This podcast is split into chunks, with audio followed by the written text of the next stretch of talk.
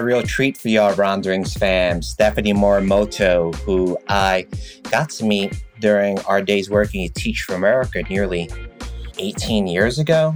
We also overlapped at another social impact organization called New Leaders, and now she is the CEO of a wellness company called Asutra. So we walked through a variety of topics from the lessons she learned, not only from her grandfather, but her parents, and uh, meeting Farmer Al, which is a big part of her story to create, you know, this big wellness brand that um, Oprah has big up to one of her products. So check out the episode. Let me know what y'all think, Ronderings fam.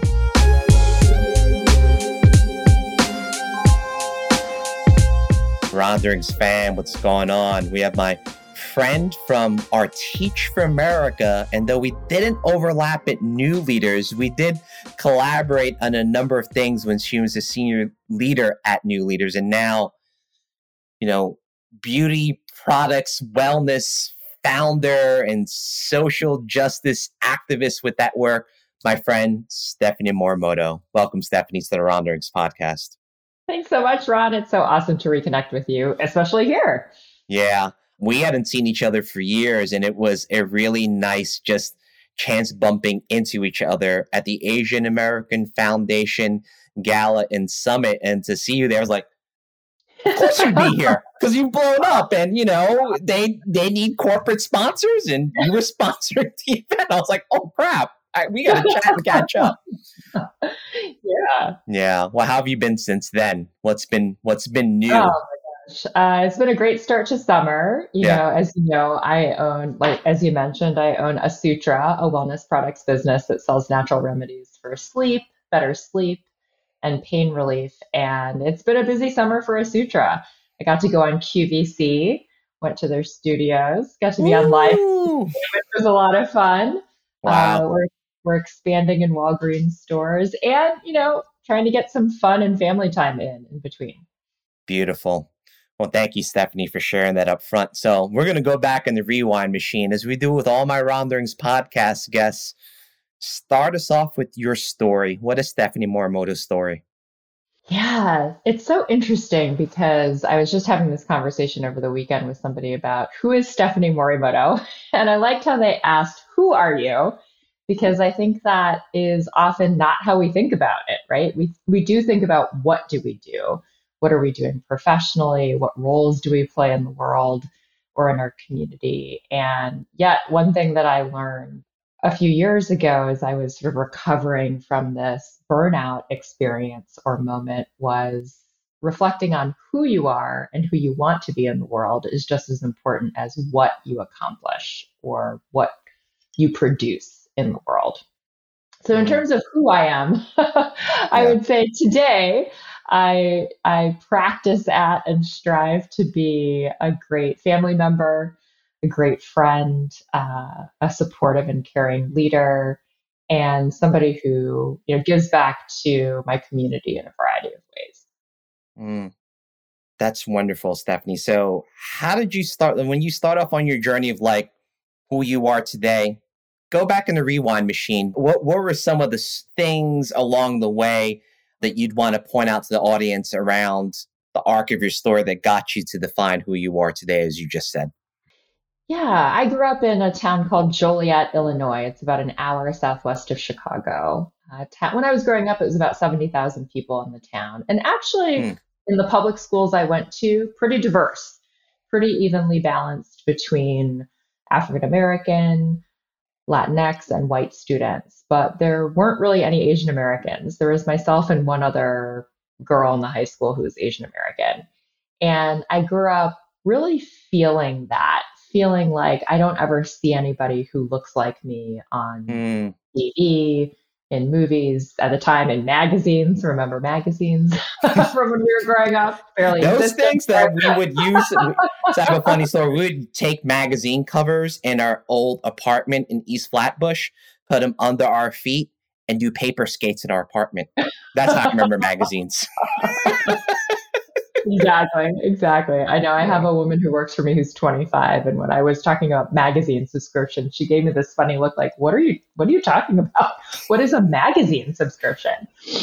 But it's true, right? I mean, when you grow up and you don't see anybody around you who looks like you, who is a role model for you, who feels like a part of the culture, it can be tough.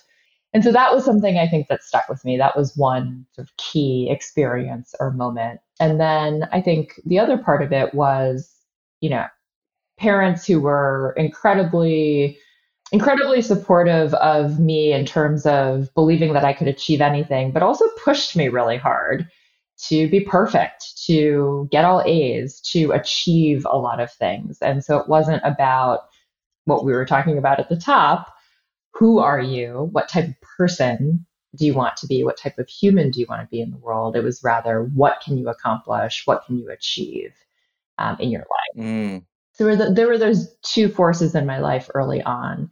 And yet I also saw my grandfather, Japanese American man, who was incarcerated with over 100,000 other people of Japanese descent during World War II, simply because of their ethnic background. He was in those incarceration camps as a kid. He was 10, 11 years old. Mm. And yet, after he got out, he worked his way through college, worked his way through medical school, actually ended up joining the National Guard to help defend this country that had not perhaps treated him so well and right. his family, and built his practice as an eye doctor in Joliet. And he really mm. he built a successful practice while creating good jobs for people in Joliet and giving back to the community through charitable work and through providing medical care to inmates at the state prison in Joliet, where I grew up. So, all these different forces, right? Not seeing people like me, other Asian Americans represented, feeling this push to achieve and be perfect, but then also seeing this example of my grandfather living this balanced, joyful life because he was living his purpose and being an incredible mm. leader and leader in the community. So I share all of those examples because I think each of them have had a critical role in who I've become today, right? I think as an Asian American woman entrepreneur, I feel it's so important to be out there to represent perhaps a different journey or a different version of who you can be, what you can do in this world. And then on the, you know, the push to be perfect, the push to achieve a lot that led me to a moment of burnout. I was working 18 hour days, traveling across the country, not getting sleep. Ooh. Ooh, yeah, exactly. you know what's crazy? That is not an atypical story. Yeah. Yeah.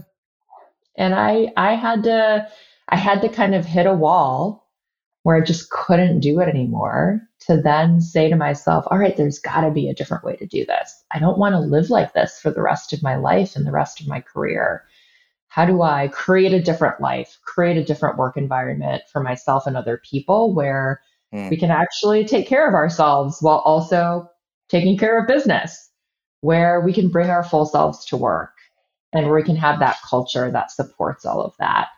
And then finally, you know, I really admired my grandfather. He helped raise me when my parents were both working when I was a kid. And mm. his example of building a successful business while also doing good work in the community was something that I wanted. I wanted to emulate because I really admired him. Mm. Tell us more about your grandfather. Why did he decide to become? I think I heard an eye doctor, and he served in the the, the National Guard, served in this country despite some of what he dealt with as a Japanese American immigrant. Let's bring him to the forefront. Describe your grandfather for us. Yeah. So his father and and mother were the ones who came over from Japan. He actually was born and grew up in a rural area in Washington state. Huh. And then, as I said, when he was about 10, 11 years old, unfortunately was forced to go into these incarceration camps in World War II. And what is incredible about him is despite that experience, he was never bitter. He was the embodiment of the hmm. golden rule treat other people like you want to be treated when he passed away in 2017, there were maybe 400 people who came to his wake, if not more. The line was literally around the building and into the parking lot because oh my gosh. Huh. He had touched all these people in the community. I mean, it was mm. nurses from the hospital he worked with, his employees, patients, people that he worked in the charitable organizations with, and obviously family.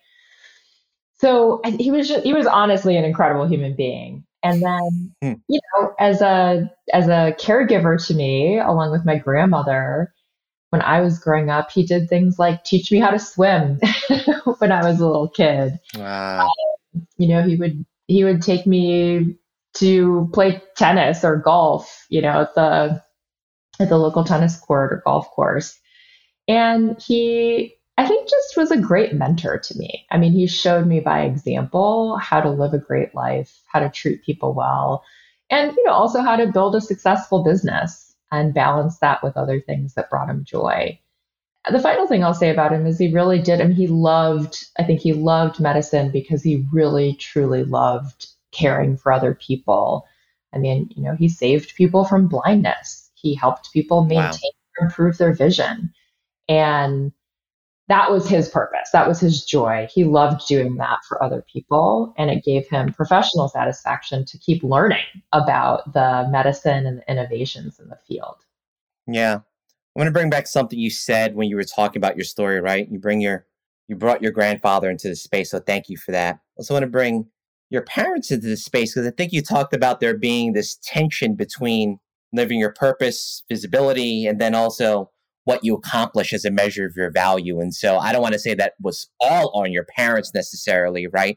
But walk us through some of those stories and values you learned from your parents and how you started over time reconciling it, whether, you know, before you started working or during your journey of like where you ended up being at Asutra. I have to share a little bit about my parents' stories too, to give context, I think, to yes, you know, how they were as adults and parents. Yeah. So, you know, my dad is the son of the grandfather I just described. So, third generation Japanese American, was actually born and grew up in Joliet, where I was born and grew up as well, a small Midwestern town. Also, one of very few Asian Americans in mm. Joliet and uh, you know, ended up going to Vanderbilt University in Tennessee as also wow. one of the very few Asian Americans. he got mm. he went there. He was a swimmer in high school, and so he was recruited ah. by the swim team. And then met he and my mother met in dental school, so they ended up in healthcare as well. Okay. So he had this kind of, if you will, in some ways, all American Midwestern upbringing, and you know, my dad, I would say, was very hardworking. Also worked extremely hard to build his practice uh, maybe a little too hard sometimes. So I certainly got some of the workaholic tendencies from his example. But he also really loves doing other stuff that brings him joy, you know, whether it's fishing or exercising or going and watching the Cubs, spending time with his kids, just doing funny stuff, joking around, listening to music. So I got all of that from him. And then my mother, you know, she she also overcame a lot of adversity. She's ethnically Chinese, but was born in Indonesia. And when she was a teenager, there was mm. massive civil unrest in Indonesia. And they were massacring a lot of ethnic Chinese people uh, mm. during that time. So she and her brother, her younger brother, and her parents had to flee their homeland. They had to flee Indonesia. Wow. And they were sponsored by relatives in Los Angeles they came over, and for a while, my mother was here in the United States with her younger brother without her parents because they had to sort of stay behind and try to tie up all of their affairs before they left Asia. So my mom's 16 years old in a foreign country, you know, where this is English is her second language. She's kind of helping to take care of my brother. They're going to high school in LA. I mean, it's intense, right? Yeah. And I think that experience you know, obviously brings with it a lot of trauma. And, you know, I think she grew up in, because of those experiences, she grew up in such a way that she really wanted to assimilate. She wanted to become American. She wanted her daughter, you know, me and her kids to be able to be seamlessly American and not face any challenges being in this culture.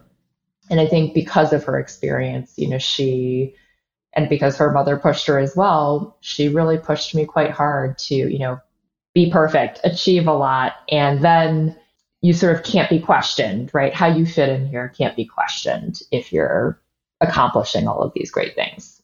There's so much there. It's funny. I am uh I'm I'm almost like kind of rewinding in time what high school Stephanie might have been like. So I am watching um this is not a plug for Netflix by any stretch of the imagination, but I've been watching All American on Netflix. So it's a high school coming of age drama centered on football. And so, you know, so much of that drama is centered around how not only the parents, but certainly the high school kids are either running towards something or running away from something. Right. So I give that analogy to start getting you into okay, Stephanie's reconciling all these things, you know, between how her grandparents are living and what her, her the, the messages from your parents. Start walking us through how you started working with those competing messages from college on. What did that mean for you to be hearing what sounds like some very different ways to be and to live, to experience mm. the world? Mm. I think college was probably the first moment where I had the freedom to explore mm. different ways of being and different paths forward when I was in high school, I pushed myself really hard. I pushed myself to get great grades. I was in every single club. I did a lot of stuff. I volunteered. I, mm-hmm. you know, ran the Thanksgiving food drive for families who didn't have food. I mean, I just did all the things. And it was it was tiring, you know, but you're also a teenager, so you have a different level of energy, I think, at that I remember those days, not that yeah. far long ago. 30 years. yeah, exactly. Exactly. I barely remember those days. But um, I was really lucky to get into Brown University. Mm. And, you know, a little about Brown for people who may not be familiar, they are very focused on intellectual freedom. So you have requirements for your major, but you don't have other core academic requirements. You're free to take whatever other classes you want. And the point of it is to give you the freedom to, to chart your own path and to explore academic subjects you might never otherwise have explored. So that was really incredible. The other incredible thing for me at Brown was that they had a really intentional and structured focus on you know what we'd call today diversity equity and inclusion every incoming first year student hmm. went through a series of programming to understand structural racism, structural sexism, discrimination, and how this is across all of Brown University. Every yeah. incoming freshman, every incoming freshman. It was part of our orientation. Yeah, fascinating. Real conversations about it. I mean, I remember I vividly remember, you know, we were all sitting around on the floor yeah. in this common room and our unit one of our freshman units. They did it by like, you know, freshman dorm setting. And this student, white male student from the South, pointed at a black female student in our unit and said, Well, you're just here because of affirmative action. Holy shit. yeah. I mean, we got into it. And the counselors who were facilitating these conversations, though, they like really they did support and guide us to get into it. And we hmm. dissected mm. that conversation and why that statement like didn't make any sense and you know why was he making those assumptions and the whole thing and this was in uh, 1995 so i feel like it was actually in many ways ahead of its time if you will so i think being in an environment where i was just exposed to having those types of conversations and also got to meet people from all around the country all around the world who came from all different walks of life, combined with being able to explore whatever I wanted to academically or intellectually, was mind blowing. right? Yeah. It's like, oh, wow. Mm. I've gone from this very like highly structured situation that I was in in high school, pushing to achieve, achieve, achieve, to a world where there are almost there's almost no structure. Any structure is self-created, and so many things to explore so many different perspectives to engage with. And, you know, a friend of mine who's in his 60s has this idea of seven seminal moments in your life. What are the seven seminal moments that sort of led you to who you are today or where you are today? Hmm. And going to Brown was definitely one of them because it just opened my eyes to what else was out there. And I think that was the first, it t- still took me quite some time to get to this point of like, how do I, how do I focus on who I am versus what I do? And how do I disconnect my productivity from my worth as a human? But I do think being at Brown for college was that first moment that spurred in me, oh, there's, you know, there's different values I can hold. There's a different way that I can be in this world. I love this idea of the seven seminal moments. It almost sounds like, you know, this is the moment for me to ask the this is your life Stephanie Morimoto. Dun, dun, dun. So I'm gonna go with this because, like, once again, as you know, this is all hmm. improv, right? What's the next seminal moment? Mm, okay. Well, first I think was was having exposure to all the things in my family, right? My mom, yeah. my dad, my grandparents. Yeah. Second was definitely Brown. You know, I think third was was working at Teach for America. I do think you mentioned that's where we met. That's where we grew up together professionally. it was a crash course of growing uh-huh. up. yeah. And, mm. you know, I'll be honest, that is where I hit my burnout wall. However, mm. I think it did teach me about what does working in a mission driven organization really look like? And what are some of the real benefits of that? You know how do you rally people around a cause or a purpose that everybody can believe in and work towards collectively? And i think that is powerful no matter what that mission or purpose is understanding how to lead lead an organization and lead teams in that regard you know, I think it did also, I mean, it taught me a really valuable lesson. I, that is where I was working 18 hour days and doing seven people's jobs and traveling constantly and not making time for sleep, for rest, mm. for rejuvenation, for, for joy outside of work, you know, or even the basics of good nutrition and movement and hydration and all that stuff. I think if I hadn't worked so hard and hit that wall, I never would have realized oh my gosh, there is a whole different way that I should be living, that so many other people should be living, where, you know, look, it's so easy to get caught up in the hustle, to feel like I got to just go, go, go and hit the next yeah. milestone, hit the next goal. And it's cliche by now, but it's still true when we're in that hamster wheel. We don't stop to appreciate the journey. And we certainly often forget to take care of ourselves. And yet, you know, what do we have except for our physical, mental, and emotional well-being? If we don't, if we don't care for that, it's really hard to be a good human in this world. Yeah. It's so fascinating, right? I don't want to put this just on Teach for America because there are many other mission based organizations throughout the country and throughout the world, right? But what I've experienced is, you know, the, the mythology of if you're a martyr, you are the one who's closer to the mission. You're going to do what's best for the community, right? But when you start to unpack the martyrdom and what that actually means for our humanity, the actual impact we have on the communities, right? We're actually doing more of a detriment. Yeah. Right. Exactly. Um, eh, so talk to us, Stephanie. How did you start recapturing that self care? It sounds like you maybe had some moments, not only Teach America, but beyond this idea of being able to say, I, there's something really powerful you said around being able to. I, I heard it wasn't decommission. It was like de um, de something like your productivity to to uh, actualize yeah. humanity, right? You said I'm forgetting the verb, but decouple it, right? I think decouple, yes. Decouple it. We we often think, oh well, if I'm busy, if I'm productive, if I'm achieving all these things, then I'm worthy. And I think it's a, and mm. I still it's still hard for me sometimes today, but yeah. I think really practicing this idea of actually just living as a human in this world means we are worthy, right? And that's true for the people around us too. And how do you treat yourself with love and kindness? And how do you treat other people from a place of love and kindness? Because you recognize that, hey, like being in this world, being Ron, who is, you know, partner, parent, leader, thinker, that's that's enough. That's enough.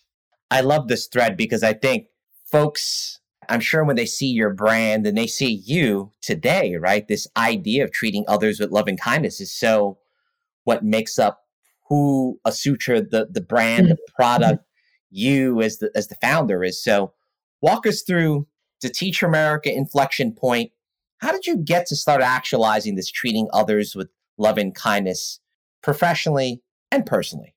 Yeah. It was a 10 year journey, honestly. Yeah. You know, and that's the other thing I want to say because I think sometimes people think, oh, I just have to do 17 things. And then, you know, in two weeks, I'll be this different person. And it doesn't work like that, right? For $49.99. Yeah. I mean, it takes work, it takes focus, it takes commitment. You do have to commit to it. You have to commit to you. So for me, I think it was you know, again, I, I do say that it was Teach for America was pivotal because I did hit that wall. And a lot of that was on me. I mean, yes, it was a culture, I think, that exacerbated some of my own tendencies, but I also take responsibility for the fact that I wasn't setting boundaries. I wasn't listening to my body and my mind and my soul and what it needed. And it really did take hitting that wall for me to be like, okay, this is a wake up call. I got to do this differently. Hmm. And, you know, I was fortunate at the time that I could quit my job at Teach for America and take a little time off. And that helped me reset. It actually helped me recenter around what mattered to me. What are my values? To be honest, though, the first thing I did was sleep. I slept.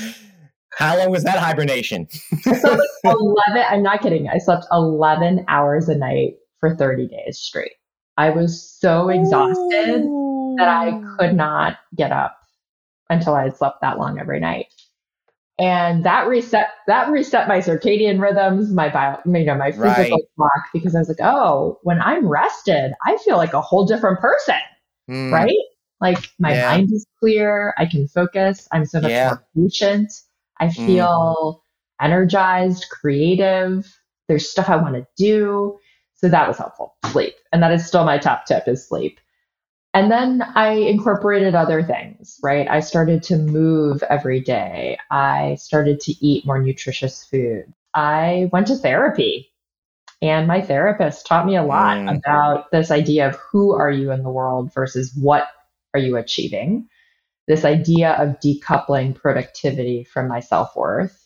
And also, frankly, she taught me about okay, look, you know, you have certain you have certain proclivities. You are inclined to maybe not always set the best boundaries or to focus on productivity as your sense of self worth.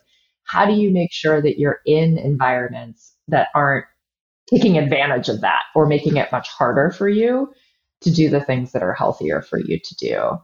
And then also making sure that I was creating time for stuff that brings me joy, whether that's spending time with family or friends or sometimes just rolling with it. I mean, I remember at the time I was living in San Francisco and I remember yeah. going to this local food event and I met, I randomly met this guy, Farmer Al, who had Farmer been, Al. Farmer Al. Okay. He literally was like this six foot five guy with silver hair and overalls in this hipster restaurant in San Francisco. And the reason he was there is he runs one of the most successful organic fruit orchards in California. Huh. But that's not what he started out doing. He actually started as an educator. And then he got this, he felt this call to hmm. go back to the land and do something more tangible, regenerative for, you know, the land and the planet. And that he could do something he could do that would take care of his family and take care of the earth, but also be fun. And he invited me to go see his farm. And wow. you know that was also a seminal moment, I would say, because it showed me a model of somebody who was running a business in a very different way. Uh, it was about purpose and profits, about community, you know, and a great product. And he just was clearly having a blast doing it. And I thought, hmm. that's cool. How do I do something like that someday? So, what's the next seminal moment? So, TFA meeting Farmer Al and a chance opportunity being out for work, pleasure out in San Fran and going to this hipster restaurant. What's what, what was yeah. next? You know, I think I have to say for me, it really has been Asutra, creating a yeah. sutra. Hmm. And I think that makes four or five seminal moments. And I'm saying I'm not at seven yet because my life is not done. so, you know, we're yeah. still in the journey. Yes. But for me, it was buying and creating Asutra for sure. So talk to us a little bit about that. Um, how did you decide to start Asutra? What has that journey been like? So I bought Asutra five years ago. We just celebrated okay. our fifth anniversary, and I discovered Congrats. Asutra. Thank you. Yeah, we yeah. all had we had a team party. It was great. We even had a cake with an Asutra logo on it, made by a local baker. so it was nice. good. Okay. Yeah. Uh, a veteran who is starting a baking business. So it's great to support his his burgeoning small business too. Hmm. I actually discovered a Asutra as a customer. I was using the magnesium oil spray and the pain ah. relievers uh. because I bought them on Amazon where I discovered them and loved okay. them. And then in parallel, a good friend of mine had bought a small business where the founder was ready to retire and he didn't have somebody to turn it over to. So I made a small investment to help her do that. She financed the rest through an SBA backed bank loan. And she kind of let me go along for the ride. You know, what was it like taking over this business where literally all the paperwork was on sheets of paper in a box in the corner? There were no mm. computer systems. you know, there's, there's so much that had to be professionalized and built. And obviously ups and downs with that, but overall a really fun experience. And I thought, ah, that's something I could do. You know, I had this example of my grandfather with his medical practice, Farmer Al with his fruit orchard. So I had the vision of the type of culture and business I wanted to build. Yeah. But I know I'm not a startup person. So the ah, idea of, okay. right? Mm. the idea mm. of becoming an entrepreneur through acquisition sounded really exciting. And that's also what I did at Teach for America in the nonprofit world is grow something that had proof of concept. So I set out to find a small business to buy, was networking like crazy, met with a lawyer who does these transactions, and he said, I just got a memo that a wellness products business is for sale. It might be right up your alley because, you know, he knew about this whole journey we've been talking about. And he sends me the details. I look at the brand name and I said, Oh my gosh, I have these products in my medicine cabinet right now. Like Small I world. Right. Look at that. So it felt a little like destiny. And I talked to the two brothers and their wives who founded the company. And they were thrilled at the idea of selling the business to somebody who was a loyal user. It was a baby business about a year and a half old at the time and only sold on Amazon. And so I thought, oh, yeah. it's got traction, great reviews. I love the products personally because, as you know, I can never sell anything I don't personally use and believe in. Yes. And and a real opportunity to sort of relaunch, reimagine the brand and diversify the revenue by, you know, selling not just in Amazon, but going into retail and reaching people in other ways. So yeah, it's been an incredible journey. And, you know, the last thing I'll say at the moment, I'm sure you have more questions, is it has been super rewarding to get to build the type of culture that I think I always dreamed of working in that yeah. really does value our employees and their well-being as well as our customers. Yeah. It's so fascinating that I'm interviewing you after having interviewed a couple of other folks who are also on the Ronderings podcast talking about building cultures of inclusion and equity, right? Building these uh, cultures of wellness. And so you obviously bought this company, right? And built it to what it like its next iteration. But what was the culture before then? How, what did you have to do around shifting the culture to be where it is today? Yeah, so I actually had the opportunity to hire all new people. The mm. founders mm. built the business in Houston, Texas, and I knew I wanted to build the business in Chicago, where yep. I'm from and where I was living. And also in part to create good jobs for people who need them in Chicago, as that's that is a gap or a need here in the city and the people who worked there before they just weren't either willing or able to move to chicago so better, even though i was buying pre-existing brand right i had the benefit of of a clean slate in some ways to create culture Got it. the team okay. too yeah hmm.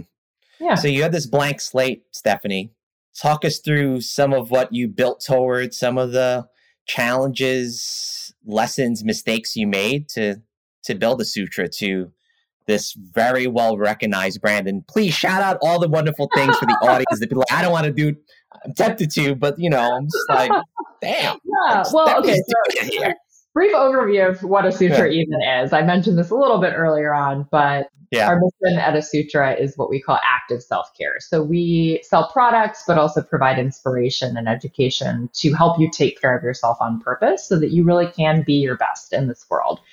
And our product focus is topical magnesium, which is really good for you. And I can talk more about that later. Um, but topical magnesium, like in the form of sprays and lotions and bath soaks. And the magnesium helps with both pain relief, so you can feel better, whether it's after exercise or because you've got restless legs or arthritis. Yeah. And the topical magnesium also helps with better sleep. So it helps you relax, helps your brain function better, it helps your muscles operate better. And, you know, for people who suffer from aches and pains that might keep them up at night, it helps ease those so that you can get a really great night's sleep. And then we have some other products that round out our sleep ritual as well. So we've got a melatonin magnesium body lotion, which helps you calm down. We've got a lavender pillow spray, and then we've got a weighted silk sleep mask that Oprah picked for her favorite things list last holiday. Who picked it, Stephanie? Oprah. yes. Hot damn. The Oprah. The Oprah. Yeah. Our, The- our sales went through the roof. Uh, and then you can find us on Amazon still. And then we focused on diversifying into retail. So you can also buy Asutra in the pain sleep aisle at Target, now at Walgreens as well. We just launched and expanded actually in Mm. Walgreens, as well as natural product stores like Natural Grocers in the West, Grove Collaborative, Yeah. Thrive Market, and iHerb. So you started using the products even before you knew that you were going to acquire Oh, this yeah. company, Yeah. right? So walk us through the moment. If you remember this, I'm sure this is part of the story too. Like the first time you bought the Asutra product, I'm assuming their magnesium product was when this was happening. Yeah, you know, I have to say, I know this is going to sound dramatic, but I am such a believer in topical magnesium because it really did change my life.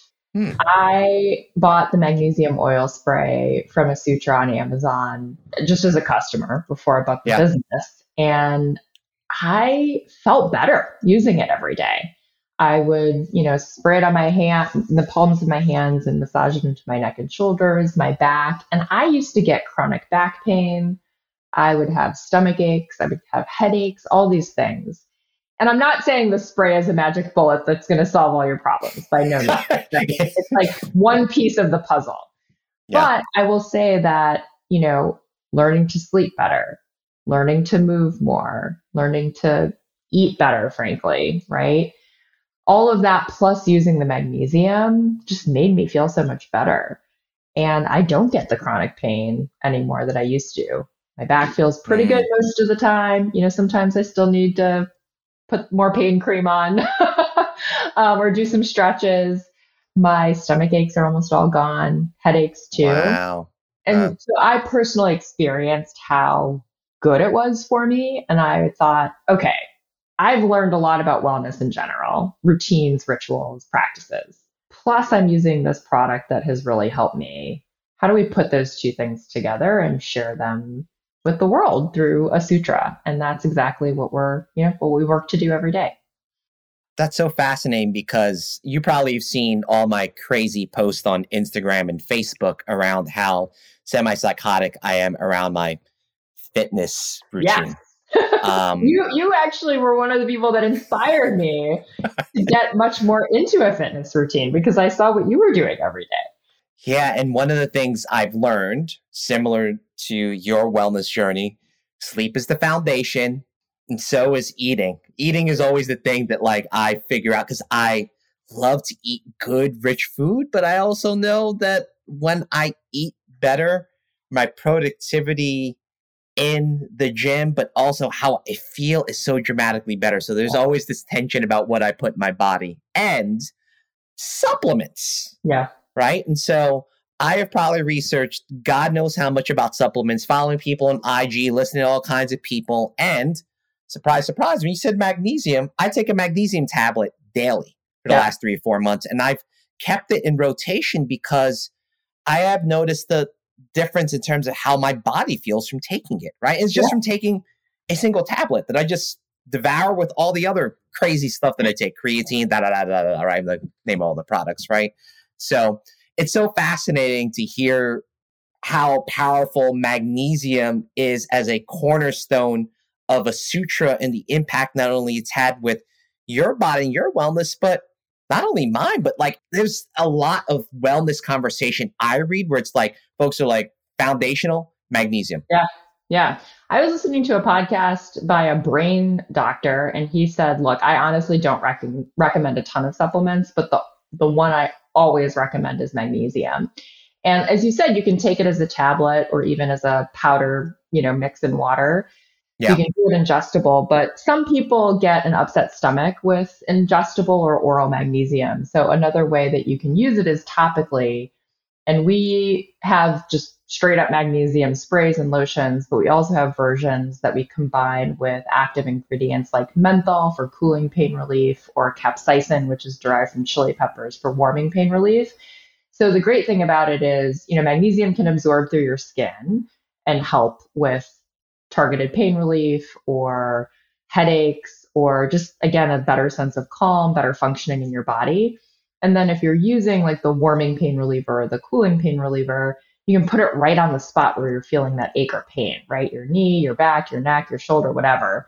And mm. get that relief right away versus as you know, when you take a pain pill or something, it takes a while. Like it, you may have to wait 30 to 60 minutes for it to work through your digestive system and actually take effect. Yeah. You make me realize um I probably need to buy some. I'm like, wait a second. This is so my own post workout routine includes surprise, surprise. What's the other supplement that's become uber popular, right? That people take for pain relief? CBD. Mm-hmm. I take oh god, it's like drinking gasoline. God bless. I it's it's so nasty. I have my drop. People like, what the hell is that? They look at me. I'm like, trust folks. Once you get past the taste, I take like one really big drop, and I'm it helps a ton. I push my body really hard, and there are things I've learned around my own routine I'm going to start playing around with some topical magnesium too because the the CBD when you mentioned when I put because I played with lotions and all kinds of things like the topical CBD it is oh my goodness. and then if you do it like yeah I you know I have a a friend who creates a lot of these CBD products and I put it on with you know the different scents I'm like why would I want to put anything else on my body? It just because when you put these things on, you realize the effect it has, and it doesn't have to be something when you start to understand. You know, if I think of another brand, which I shouldn't name because I don't want them to sue me, but I remember using a lot of these um, um, analgesics, right? When yeah. I was a neuroscience major, so I remember learning about the mechanism of pain receptors, and like all it does is blunt your pain. And so, what does your body do as a compensation? brings more pain receptors. So what does yeah. happen after you use these analgesics? Yeah. You feel yeah. more sore, right? You go, what, what? And so if you could use products that actually are healing the pain rather than just pushing the pain away, then we're on to something, right? Which is sound like to oversimplify magnesium's yeah. effect because I'm not I, a doc, right?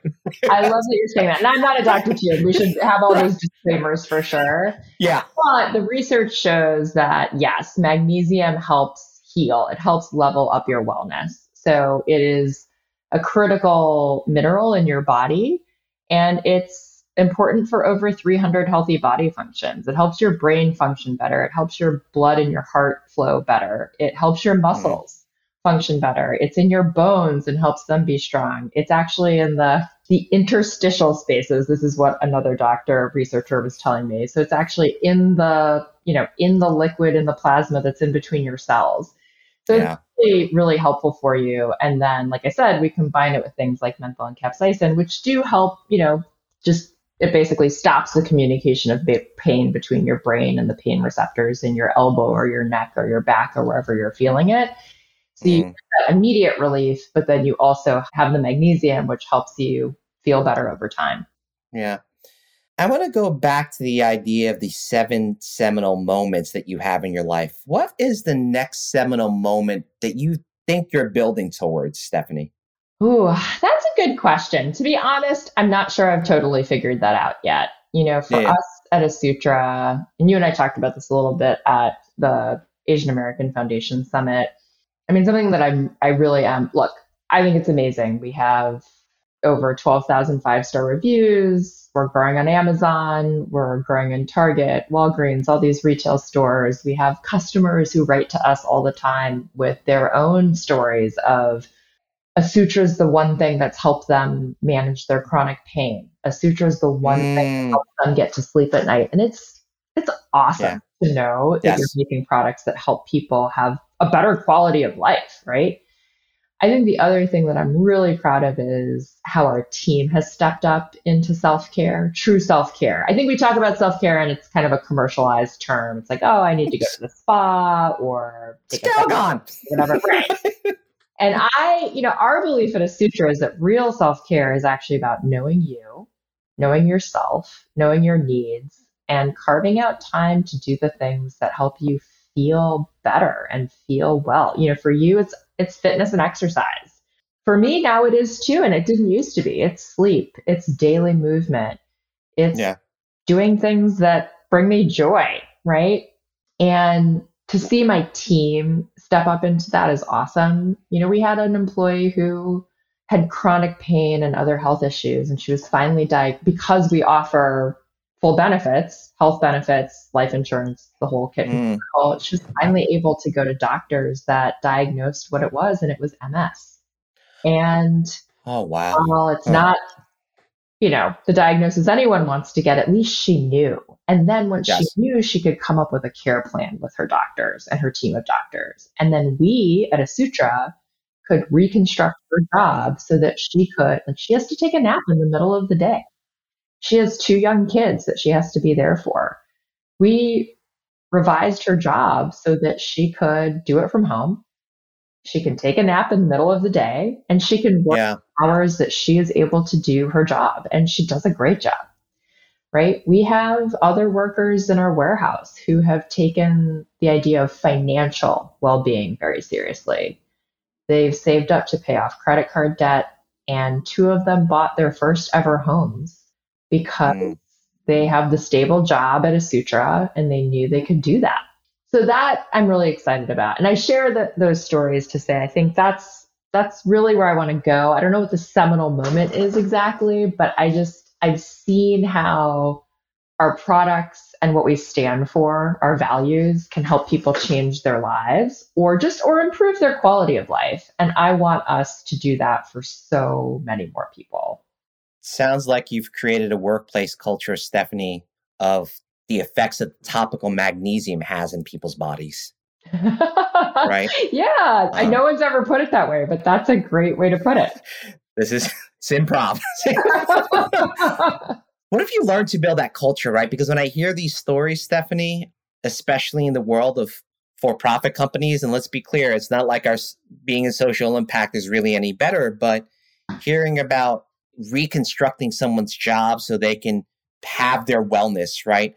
Fo- having folks, you know, supporting their financial well-being, right? Those things, in my experience, happen as more accidents Hmm. and individual employees' willingness to do that for themselves rather than the company creating that infrastructure. So, what have you learned in the five years? Like, what have you built there that has allowed for these stories to be, sounds like commonplace at Asutra?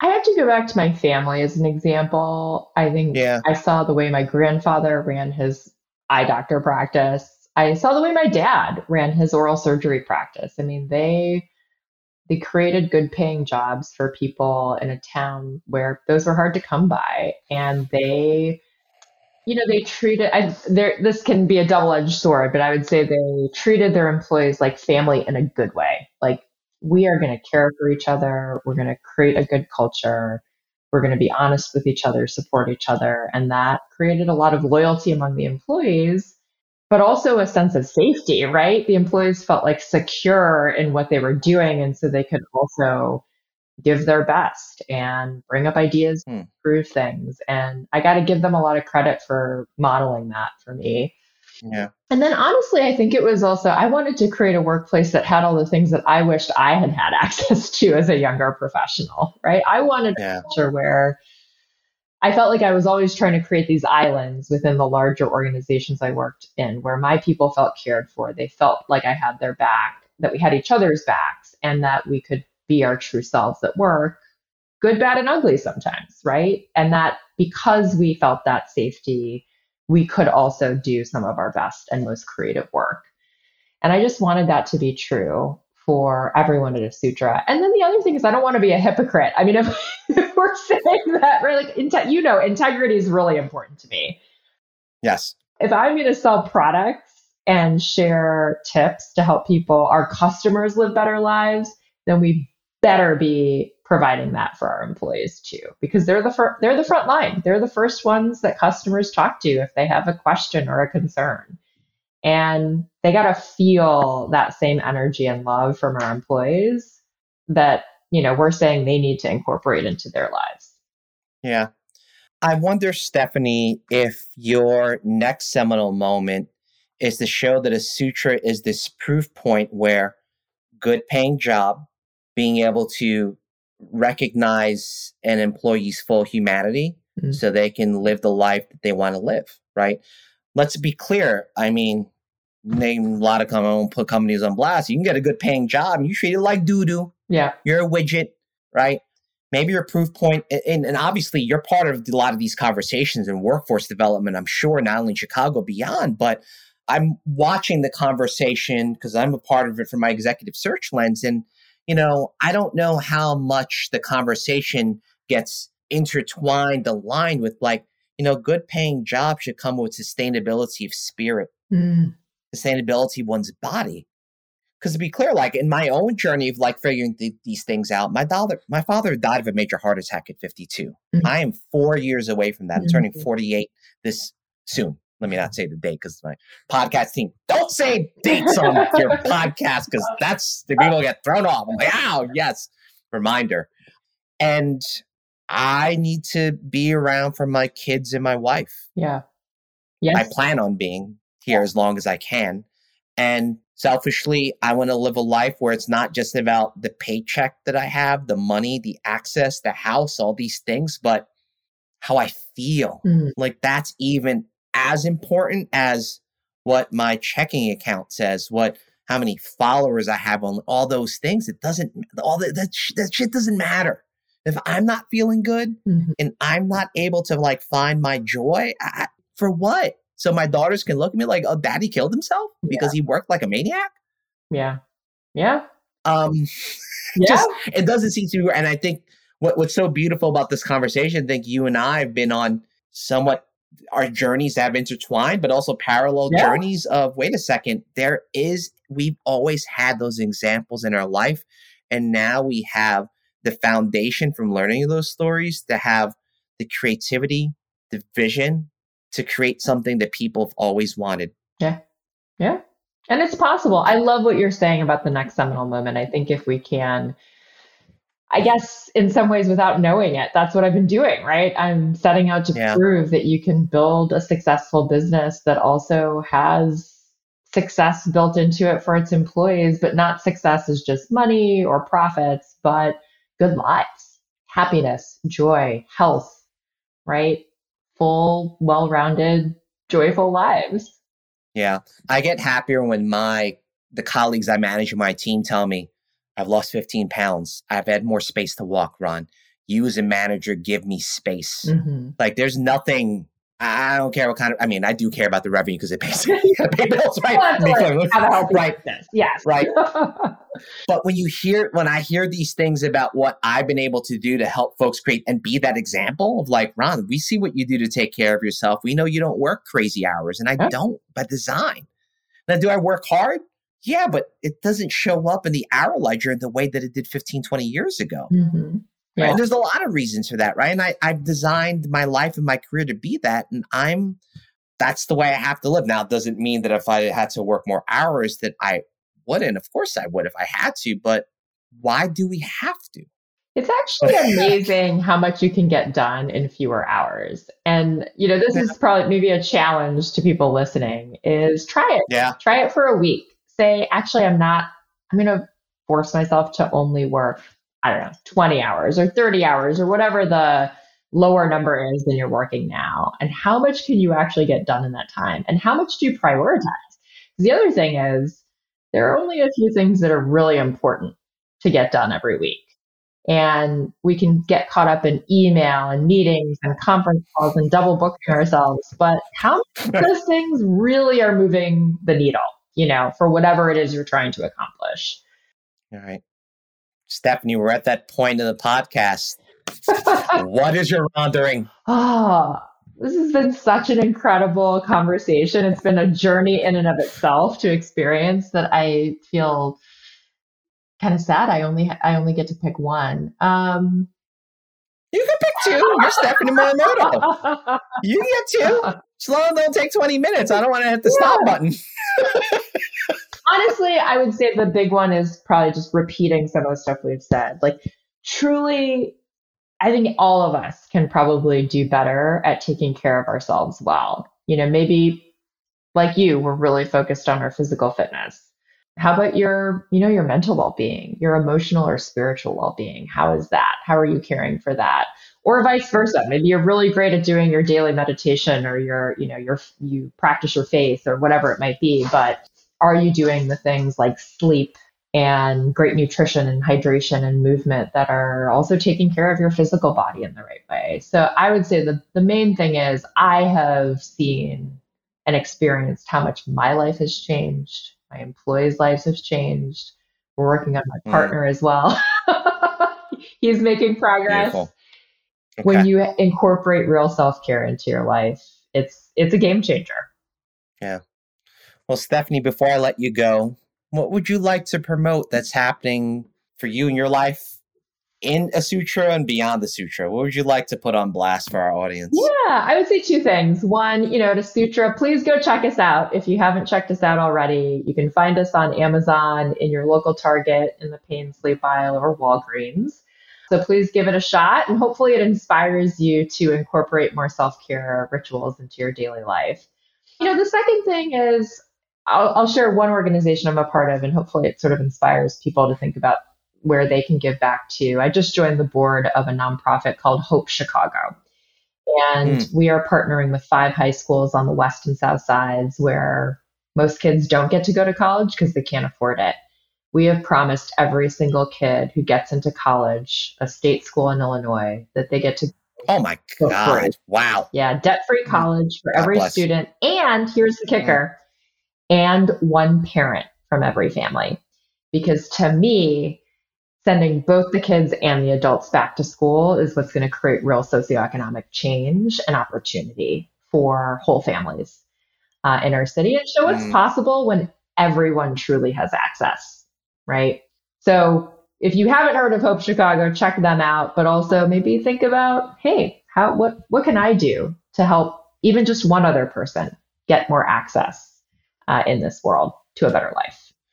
So beautifully said. Stephanie, you are living your values not only of self care, but creating the conditions and systems and workplaces that folks can access that self care, not on top of the wonderful products that y'all sell with Sutra. So, Stephanie, thank you for being a part of Ronderings. Thank you for being a friend. Feel very blessed to continue to get to know you and see what you're building into Sutra and beyond. So, Ronderings fam, we're going to have more hot and popping people on our podcast. Continue to to listen, amplify what we're doing here, and peace, y'all. This has been a pleasure. Thank you, Stephanie. Thanks, Ron.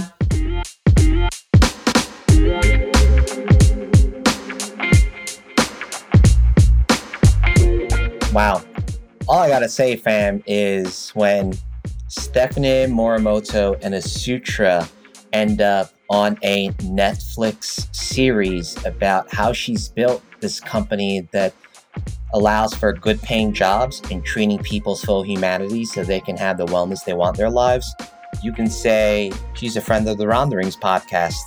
Learned so much from how she's aligned her values around being able to ensure self care is not just putting on a spray, but it's a the totality of what someone wants, whether it's around physical wellness and financial wellness. And she's built a, a company in the last five years that is demonstrating those values. So check them out, folks. And I hope to see y'all on more Ronderings. Peace.